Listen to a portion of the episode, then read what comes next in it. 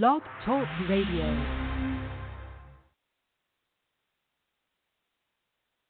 The Four Persons Inc. is a federally registered and licensed 501c3 charity. Any use of any of our content without our permission is prohibited by law. Our purpose is evangelization, education, and social action.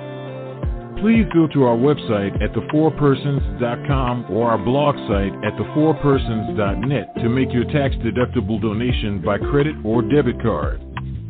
You can also send a check to the Four Persons Inc., P.O. Box 11214, Manassas, Virginia 20113. To contact us, send us an email at email at thefourpersons.com.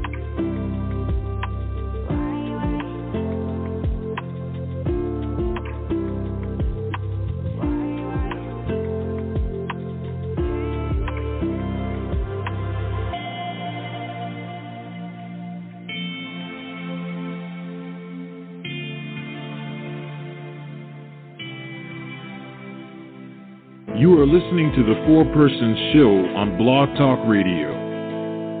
We are your enthusiastic and faithful Catholic apostolate. For more information about what we do, go to our show page at thefourpersons.com and our blog site at thefourpersons.net. To call in tonight with your comment or question, dial 515 602 9655. The number, again, is 515 602 9655.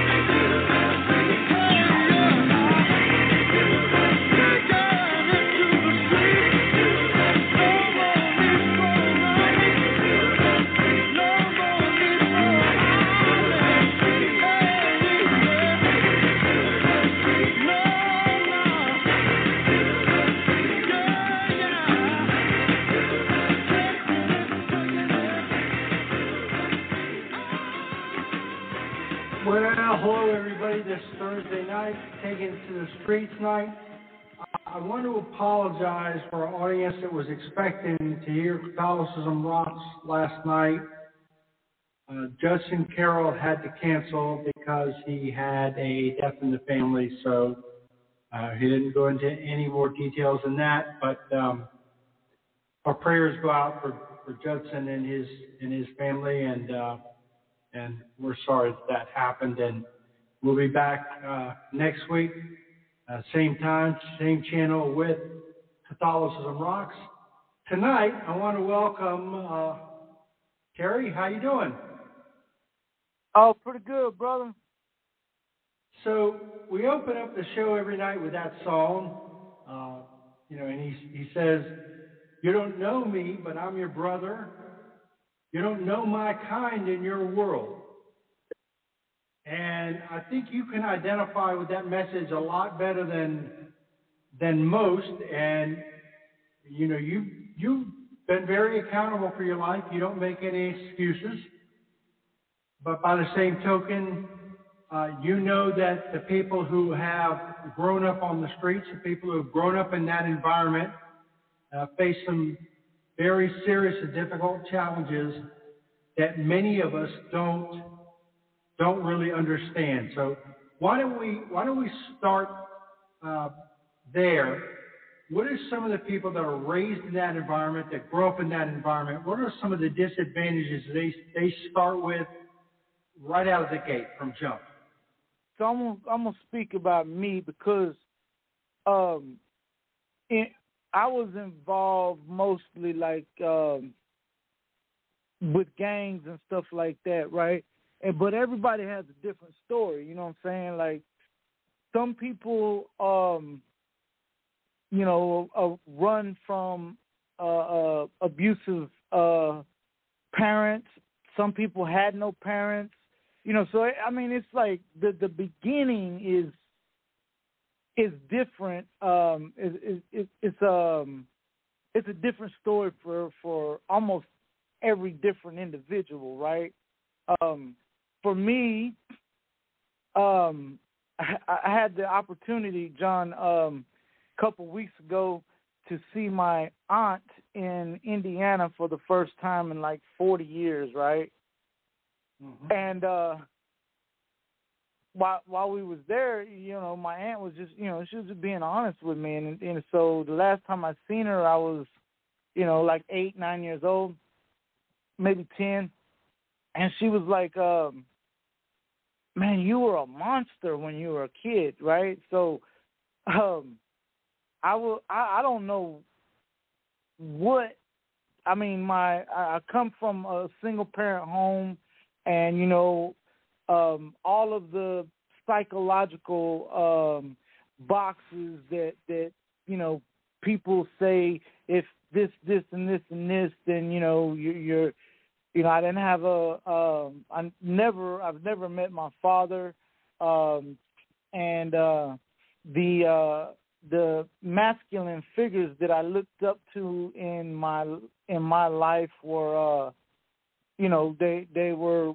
you know violent people and they got respect from violence. And so i guess i i as a kid i emulated that because i've tried to go back and think of why i did some of the things i did as as a kid you know? Uh and i don't know. I can't i, don't know. I mean it's just um i i was just a bad kid. I just did stuff for like no reason you know? And um as I got a little older, uh, and in my teenage years, uh, I ended up in uh, state school, and um, kid uh, goes to um, a juvenile detention center, or uh, you know, and then I was in di- various different uh, juvenile halfway houses and whatnot. When you enter into those type of institutions, um, you're either going to come out a more hardened criminal or um or you know, like I did this last time, you're gonna you're gonna find Christ and completely change your life around.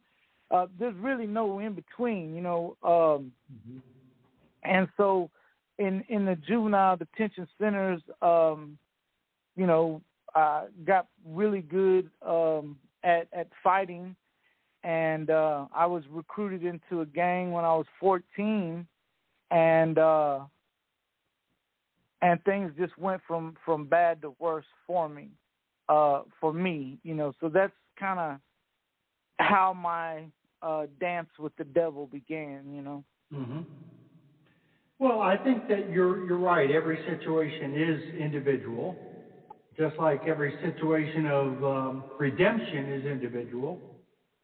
Uh, but there are some, but there are some generalities. There are some things that uh, uh, signs that seem to repeat themselves over and over again. You touched on one of them uh, a, a broken a broken family, either no father in the home or or an abusive father in the home or or uh, uh, a father that uh, is is there physically but really not there. Um, I, I want you to talk about some of the ways that that affected you and and and kind of give us an idea on what that does to the psyche of a young man.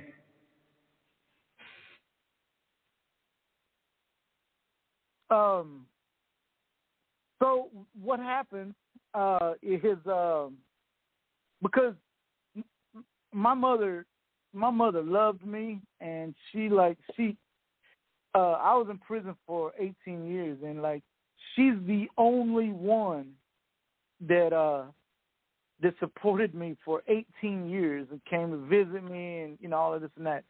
So, but the thing is, for for boys, and I know fem, feminist society is is trying to you know change reality and, and and live in a fantasy world, but the reality is, um, boys uh, need a man uh, that they look up to, that they want to emulate, right? And um, for me, those men uh, were criminals. Uh,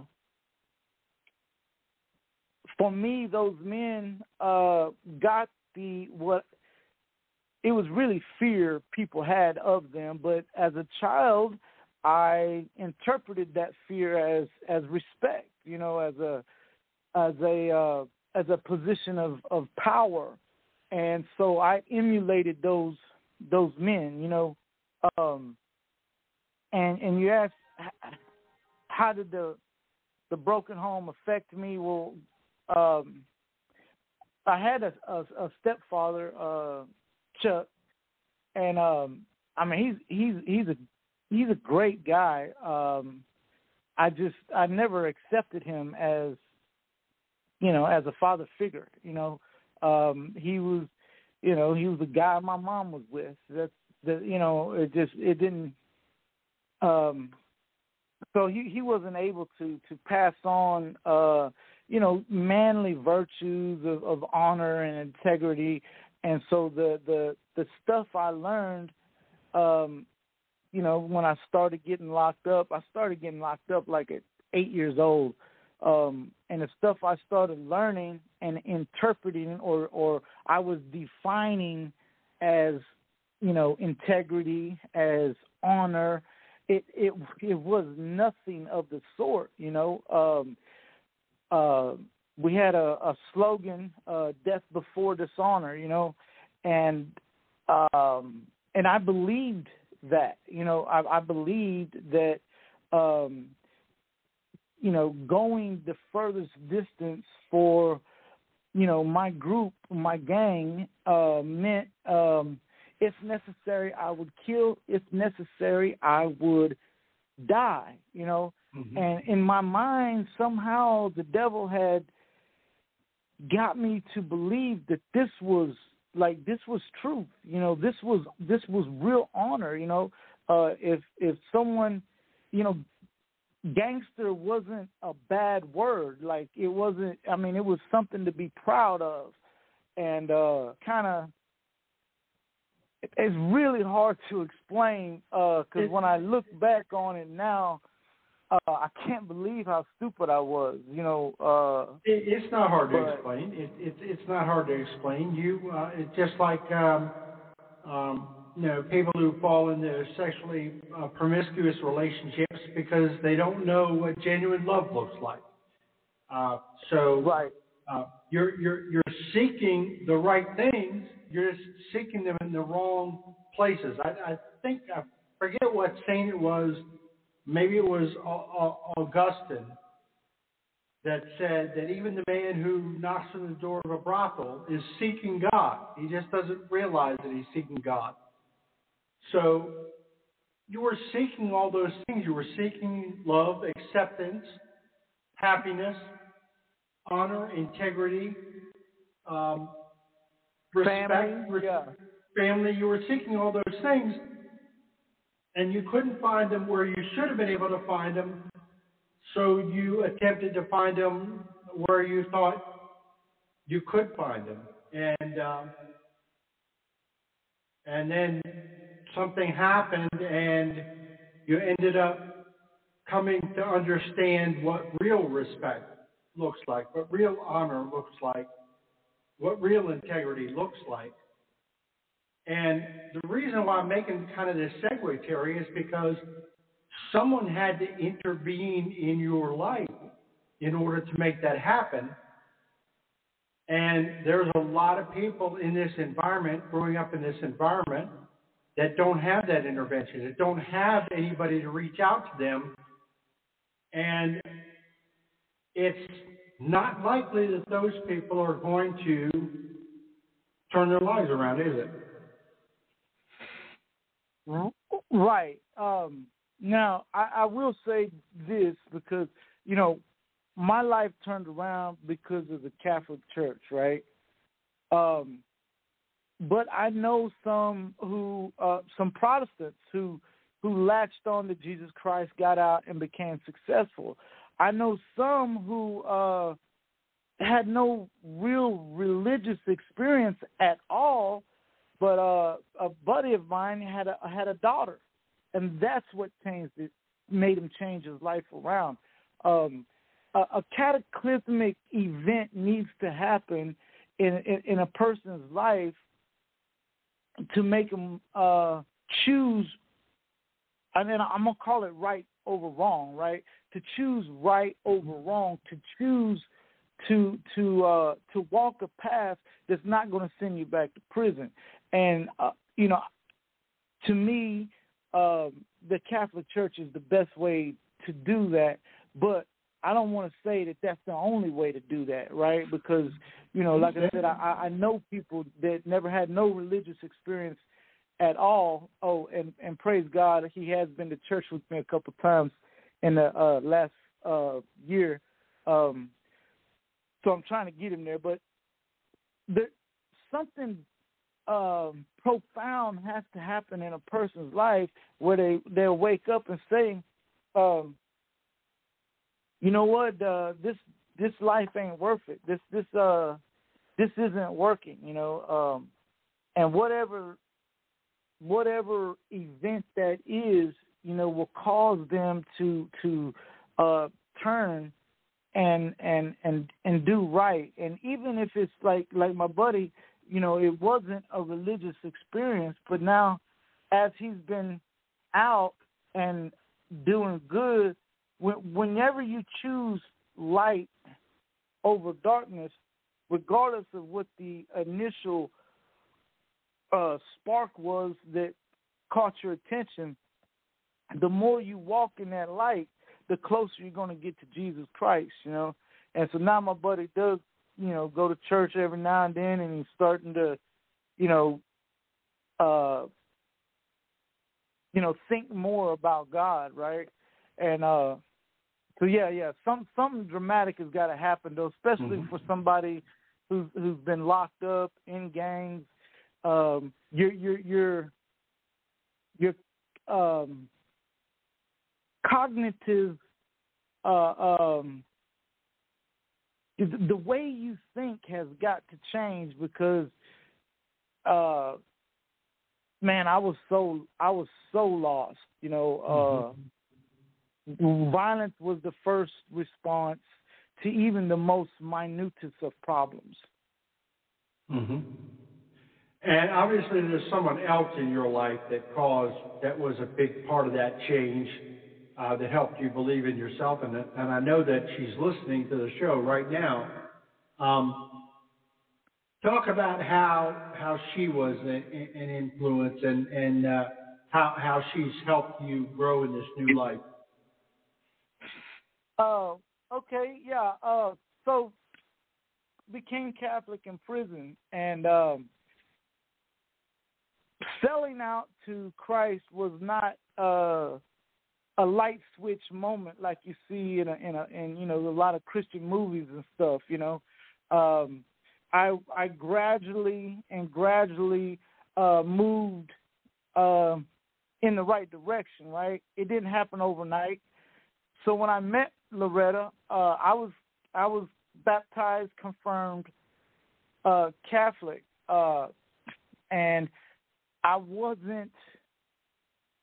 I had, but I had like one foot in and one foot out uh, as far as the gangs was concerned.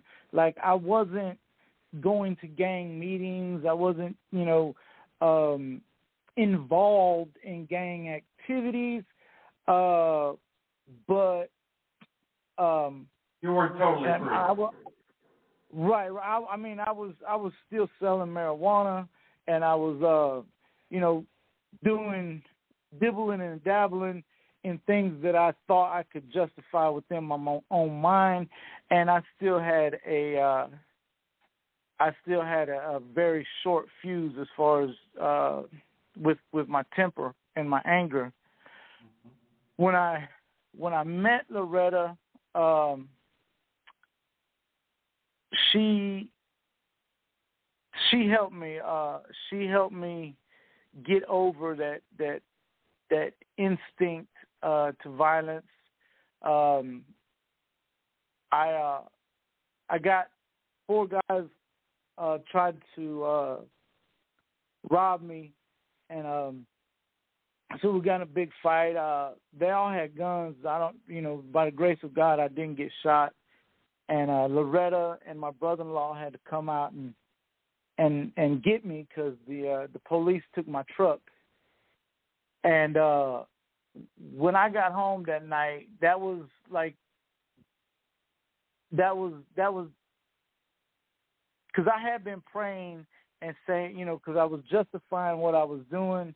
Like, you know, I don't I don't I don't sell hard drugs. I just sell you know, marijuana and pharmaceuticals because I don't Right. make enough money and this and that. right? I was Rationalizing. You were rationalizing is what you were doing. Right, right. But I would pray and I would say, God, if what I'm doing is wrong, just show me. And he never did show me, so I kept doing it. Well, then that happened, and uh it's like, okay, I pushed God's hand, and He showed me, you know, and and and, and it was like for an eight hundred dollar drug deal, like pennies, you know what I'm saying? It's like, what?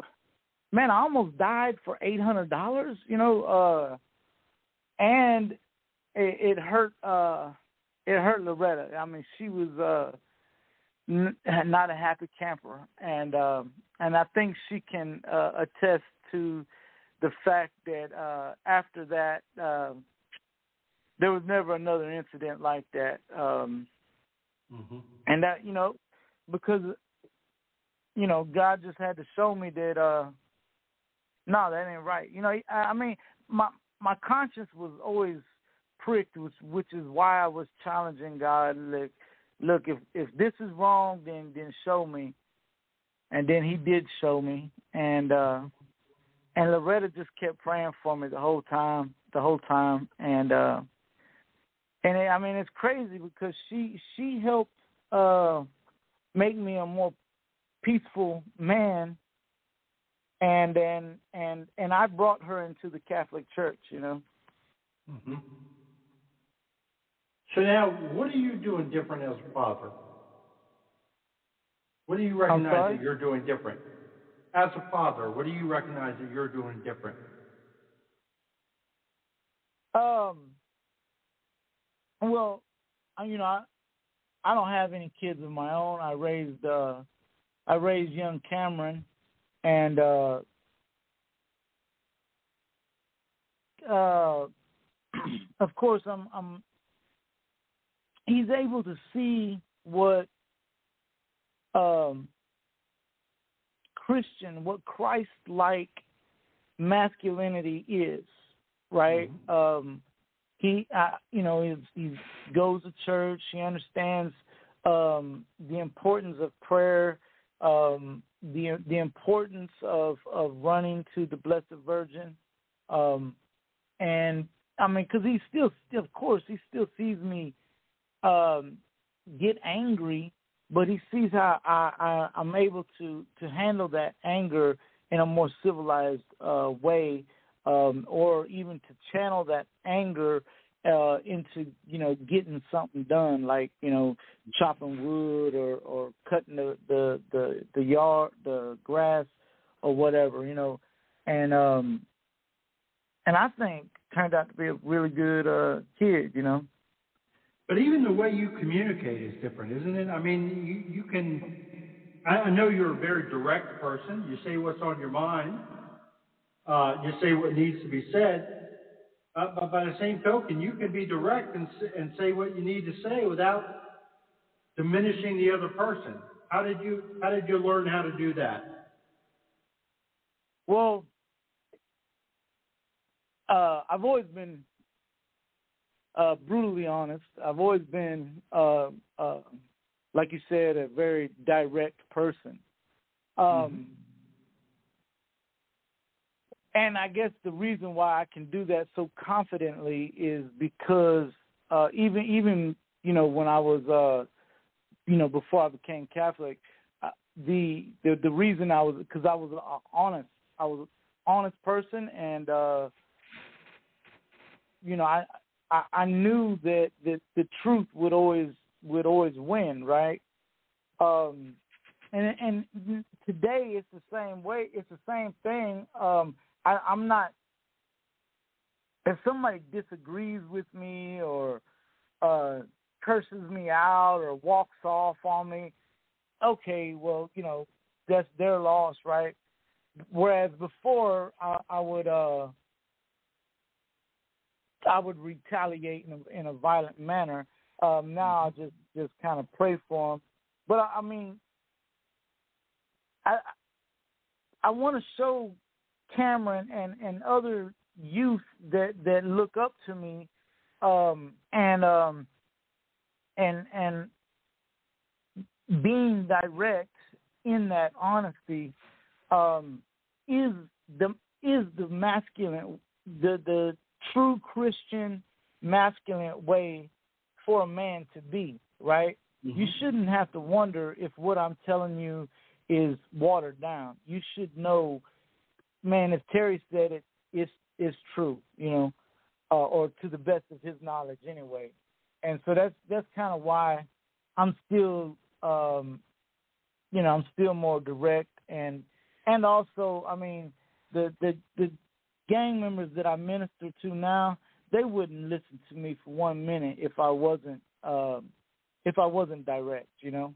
hmm hmm And and it's and it's helped you in your career uh, as well, right? You're a, you're in a supervisory position. Uh, people have to pay attention to what you what you have to say because uh, you know there's safety issues involved, and so you have to get right to the point and and tell it exactly like it is, right? Right, right. And and and uh you know, some you know, at work, uh the same way like in in the streets, once I get somebody to admit that they believe in God and that they believe that the Bible is the word of God, then as we're talking I'll use the the the Bible, you know, I'll quote the Bible or read from the Bible to back up what I'm saying. As a construction inspector, I do the same thing, only instead of the Bible, I'm using the project specifications and and, and the plans and, and so on, the contract, and uh, and you know I'm still being direct, but I'll be like, look, let me show you, and I'll flip to the page, you know, about what I'm saying and and read it to them and be like, now how do you interpret that, you know? Um, so I kind of use the same method at work as I do when I'm ministering in the streets. You know. Mhm. Mhm. So how do how do they respond to that? Do you find that they respond favorably to that? At work, um, yeah. I mean,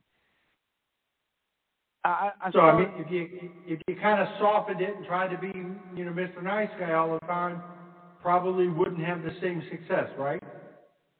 Right, because whether I'm dealing with construction workers at work or whether I'm dealing with gang members, I'm still dealing with hard men. You know what I'm saying? Uh, you know, construction workers are, are not a, a, soft group of guys, right? And and gang members, for the most part, aren't a soft group of guys. So in both worlds, that direct approach, but backing my words up with what is written, um, that's what works because you know that if I come, you know, uh, sounding unsure of myself or um, you know, like pussyfooting around, you know, in in either world, they're just going to shut me down and and and in my work, uh, that would be terrible because uh, then the job would never get done. It wouldn't get done right. Quality would suffer, safety issues, and so on and so forth.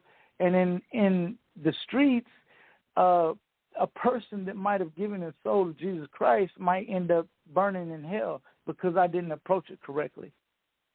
Mm-hmm. Yeah, that's a huge responsibility. Then what, what do you do when you confront, in, in either case, either at work or on the street, uh, that difficult person, that person that just don't want to get the message? How do you handle that situation?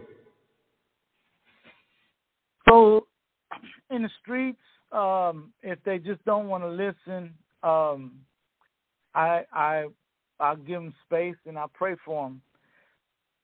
At work, I tell them, okay, I've I've I've told you what needs to be done. I've showed you it in writing. Now, if you don't do it, you don't get paid. But I have a different kind of authority at work than I do in the street. Right, right. I understand that, but have you found found that in either situation that when you have to use that harder approach, that they people come to their senses and then come back to you and say, okay, I hear what you're saying, and you know, I'm, I'm ready to do the right thing. Do you do you find that you get some to turn around like that, or do do you do you lose a lot of them?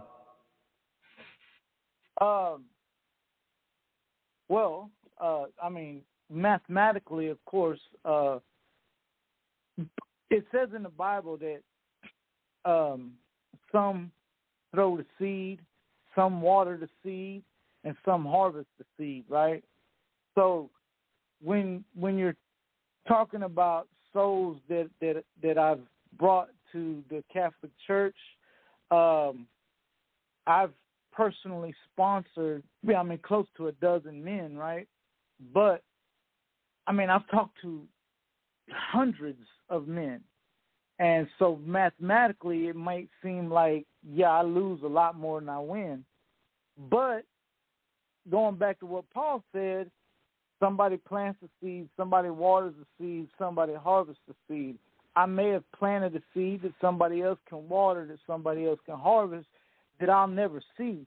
And that's why I'm always uh, wanting to uh, encourage prison ministers because they often don't get to see the fruits of their labor. You know, um, they go in and and they they preach the word or they you know do what you know take time out out of their day and and and minister to prisoners. And for all they know their words meant nothing you know like they for all they know for a lot for a lot of these ministers they just wasted a day inside of a dangerous place right? And so i try to let them know that even though you don't get to see the fruits of your labor those fruits are there. And it's kind of saying to you know to answer back to your question do i do i win more than i lose? No. Uh i lose more than i win you know. But i may have planted the seeds like i said that somebody else watered and that somebody else can harvest. Does that make sense? Yeah, it does. But if you were to go back and if you could go back and, and, and talk to some of those people that, uh, you know, that were an influence in your life that you would say, no, you, you didn't lose with me. This is one you didn't lose. This is one you won. Uh, who, who would be some of those people you'd like to, you'd like to give that message to? Oh, as far as the the ministers, um, well, Yeah, people that have helped I- you. I- yeah, yeah. Well, I mean, uh, yeah, there there were several, um, but I mean, most of the people from St. Maximilian Kolbe, I got out and got involved with that church, so they know, right?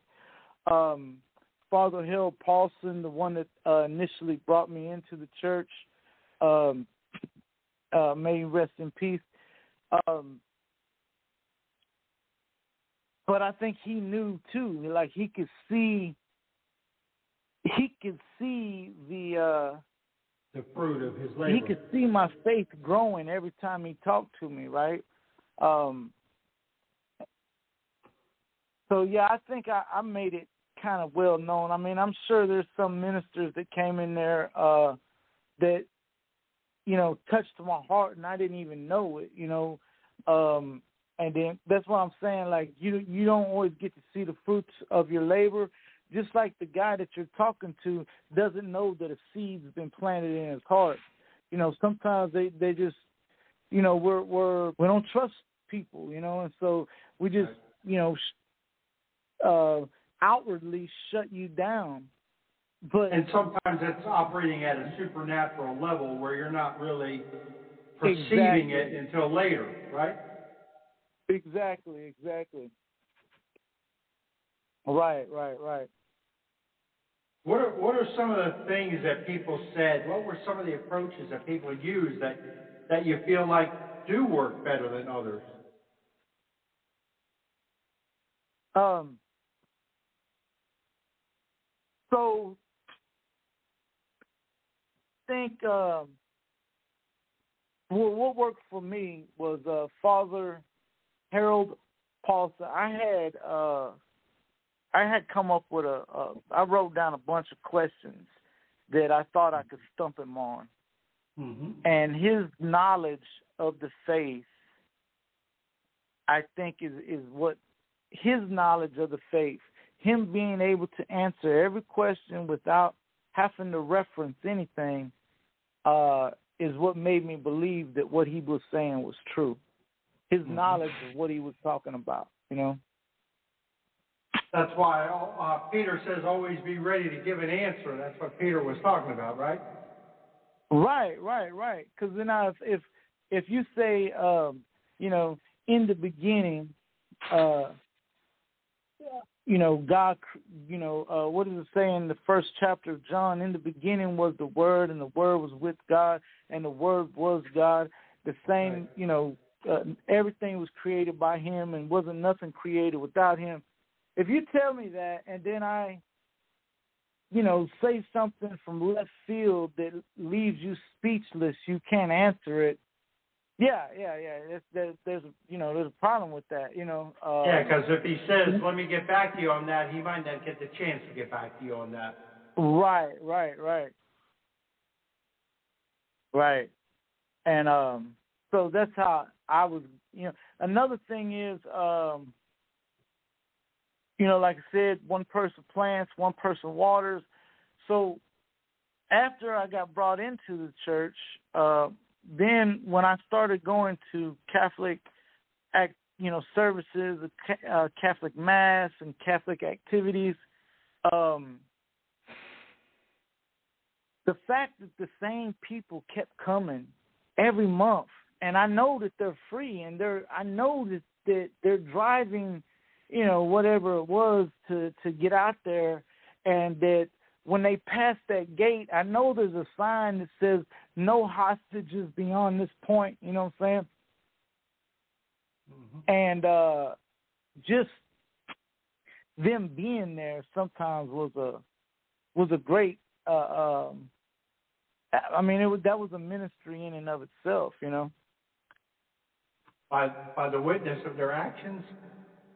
Right, right. Just them, just being there, you know. You uh, you leaned you said you leaned very very heavily on the Word and on Scripture. Are there any particular books of the Bible that really influenced you the most? Um, both of the letters of of Paul to the Corinthians, Mm-hmm. um,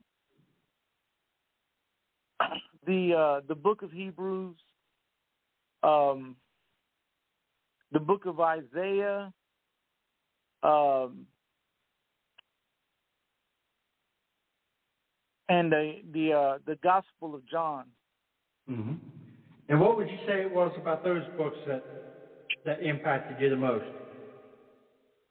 So in in the, the book of Hebrews, um, the the spiel that, that Paul wrote about um, the cloud of witnesses that really touched me. Um, in the Gospel of John, uh, John chapter six really stood out to me, made me believe um, in the real presence that that the host, if it once consecrated, becomes the body, blood, soul, and divinity of our Lord and Savior Jesus Christ. And Mhm. if you do not, and this is why I want everybody to be Catholic, or you know, at the very least Orthodox, that if you don't eat of the flesh of the Son of Man and drink of His blood, you have no life in you. John chapter six, um, Corinthians, the uh, the the the part where he talks about um, that if you eat or drink um, without discerning the body and blood of Christ, you eat and Yeah. drink damnation upon yourself. You're, you're talking And- about First Corinthians chapters ten and eleven.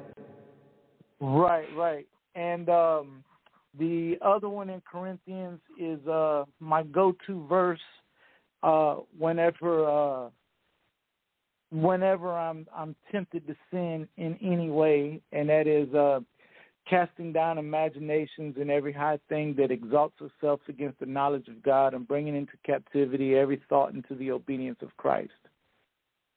So, yeah, those are the ones that kind of helped me a lot. You mentioned Isaiah though, which is you know Old Testament. That, that is it because all the prophecies of Isaiah kind of give you a, a true picture of, of the image of Christ? Is that is that the reason? So, what I would suggest anybody, you know, when I'm talking to somebody and they like, hey, you know, what should I read, you know, in the Bible? If they've never read the Bible, and I'll say, what you should do is read Isaiah and then read the Gospel of John. The Gospel of John is my favorite. I think the mm-hmm. Gospel of Luke is a little more easier to understand, but if you read Isaiah and then you read the Gospel of John, you see what was prophesied, you know, like way back when, and then you see it coming true, you know what I'm saying, in the gospel. And uh Uh-huh. that's why I like the book of Isaiah. Now, of course, I think my favorite stories in some of my favorite stories in, in the Bible are from the Old Testament, like um, uh, the the the story of uh, Elijah and um, Mhm. the uh, you know the some of the yes you know like the one where uh, his his servant was all anxious and freaking out because everybody was coming and Elijah would say, God, open his eyes so he could see what I see. And then his eyes was open and he seen just, you know, multitude, a multitude of, of warrior angels standing there ready to defend him. Yeah. That makes a difference when you see that, huh? Right, right. And that's and that's one of the things I try to tell people, like, you know, because we're always, as Catholics, you know, um, you know, everybody wants to see a miracle, and I try to tell them, like, look, you don't realize it, but the Catholic Church has it set up to where somewhere in the in the world there's a mass being said every hour around the clock. That means every hour, around the clock, there's a, the greatest miracle, the greatest mystery is happening that that that Mhm. Jesus Christ is is here, physically here, body, blood, soul, and divinity. And you know, that's more important than if you was to see somebody with an amputated leg and his leg just grows back. You know, being able to witness the consecration of, of the Eucharist is is the you know Right. probably the greatest thing that any man will see. You know, I mean, unless we're alive when we see Jesus coming back on the on the white horse. You know. Right, and it's and it's a miracle that's for every person. It's it's not something that it's not something that's just for people who live in palaces. It's a it's available Right, for right. every practicing Catholic uh, who is uh, free of mortal sin can partake in the body, blood, soul, and divinity of our Lord. And it just you're right. It's it's mind-boggling. I'm gonna go a step further, right? Even for people who are in mortal sin, to witness it, just to be there in His presence. No, you can't receive Him, but just to be there in His presence. You know what I'm saying? That, yeah, it's, that's pretty. Uh, that's pretty awesome. You know. Yeah. And then when you think of who God is, um, and who we are, and our position relative to God, the idea that we would even can ever commit a mortal sin is is like gall and audacity beyond belief that we would ever deign to do that. And yet, if we were to fall into that unfortunate situation, you, you run to the to the throne of grace. You run to the tribunal of grace, which is the sacrament of Confession. And how much of a difference did that make in your life? I, I know the So, life you were uh, leading, that there had to be a voice deep down inside of you that was haunting you, that was that was troubling you.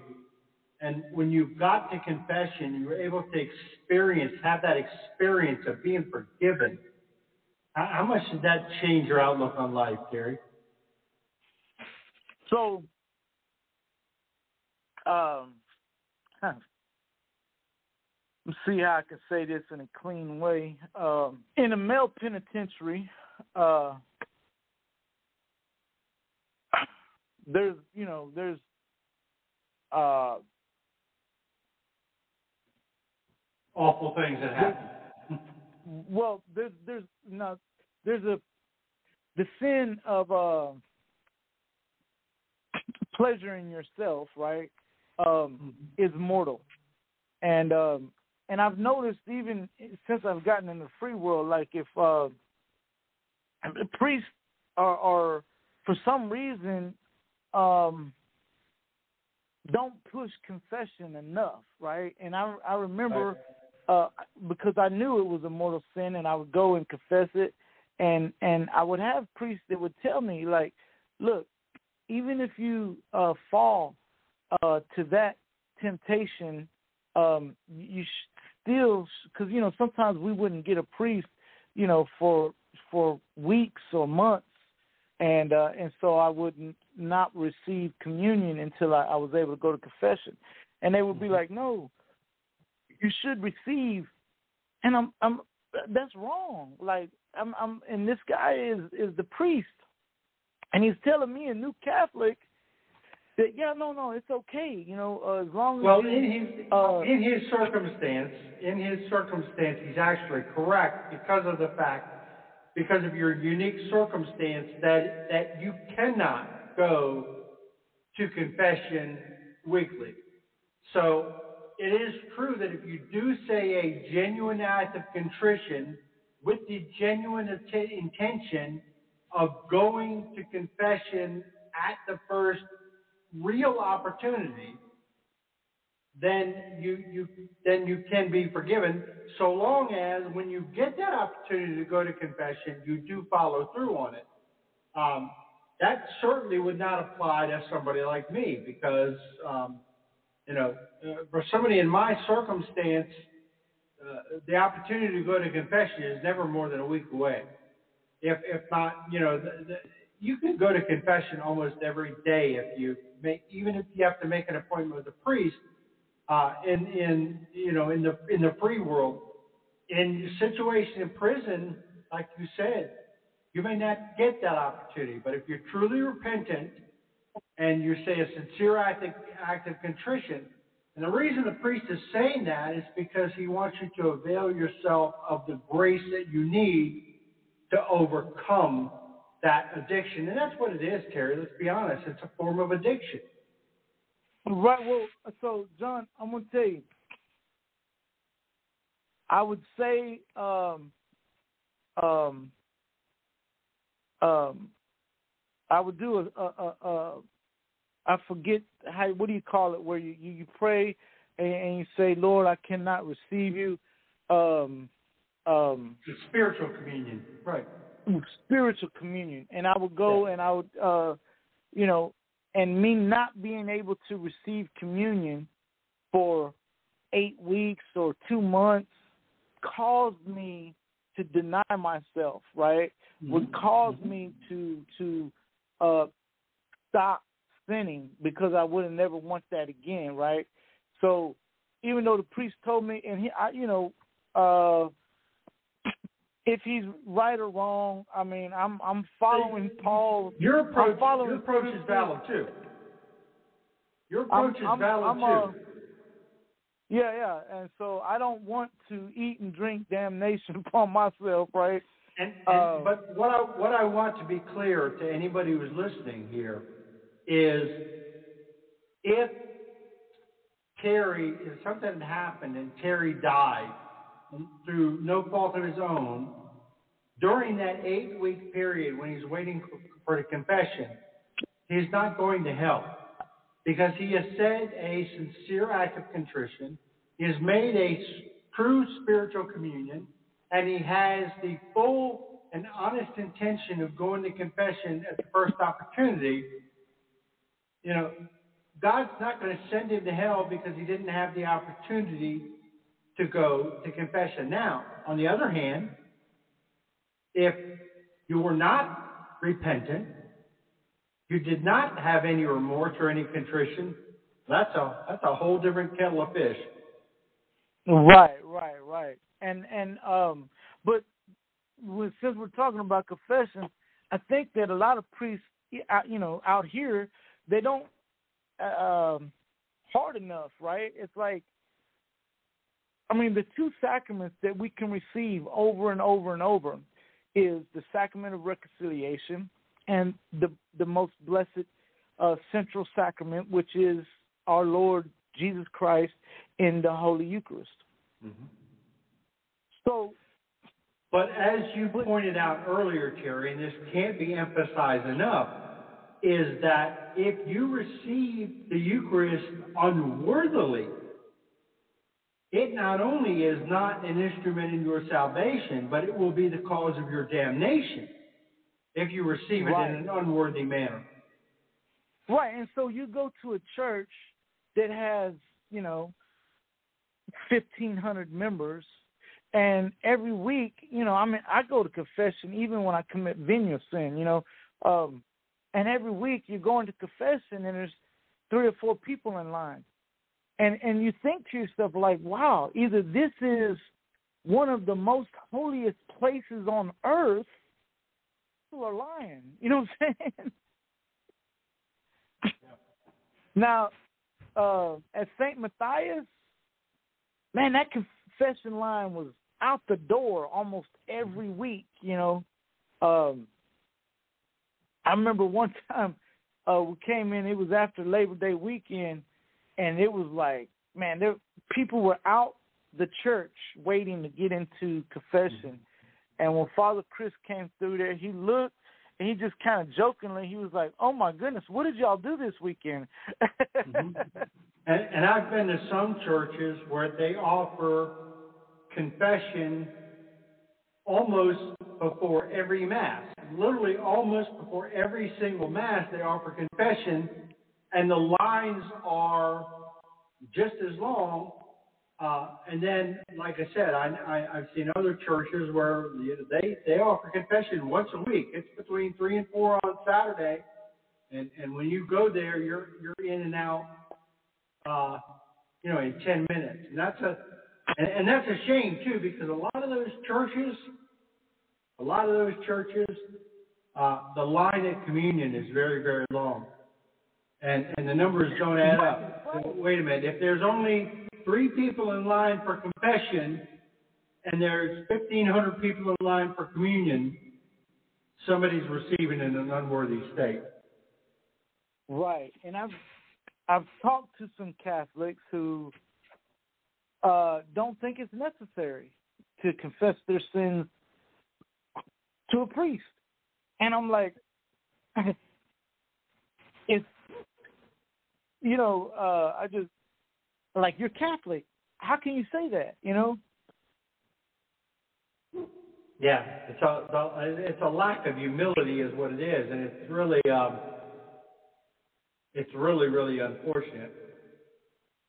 But you know, it's it's it's just amazing to look at you, Terry, and look at your background and where you came from. The fact that you spent 18 years in prison, and, and yet you're one of the most devout Catholics I know, and yet I know people have been Catholic their whole life that you know, uh, you know, I, a lot of them I call the PACE Catholics.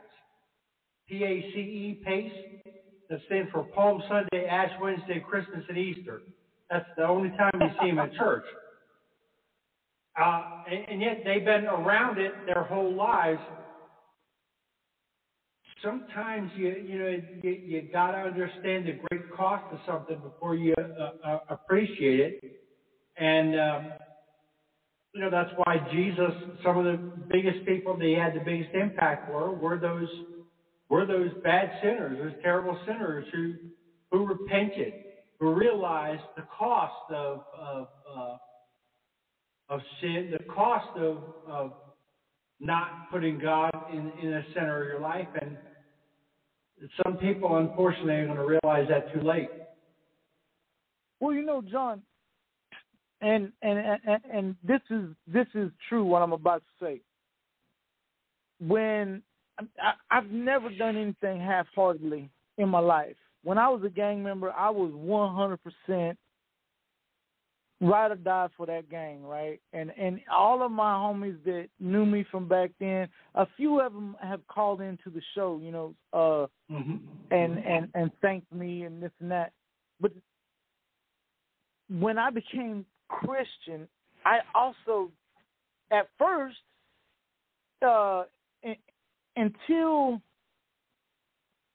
I had that aha moment, right? I thought I was giving it all, and then I had to question myself, and I was like, look, you know, when I was a gang member, I was extreme. You know, I was an extreme example of what it meant to be a part of that gang. Mm-hmm. How come I'm not mm-hmm. like that as a Catholic? And and once I had that thought, it was like, oh no, okay, yeah, I I'm going to be extreme. I am, and I am. Uh, what I do in public, I don't do to to show off or I'll pray the rosary on the job yeah. site. I make the sign of the cross in public wherever I'm at. If I pass yeah. a graveyard, I, I pray for the souls in that graveyard. I, I want to publicly represent. I got shirts that you know, uh, you know, I'm a I'm a Christian. We believe in one God. I mean, that I wear to work. You know what I'm saying? Yeah. Because I want to be extreme. I I don't. Uh, Jesus said, if you deny me before men, I will deny you before my Father who art in heaven.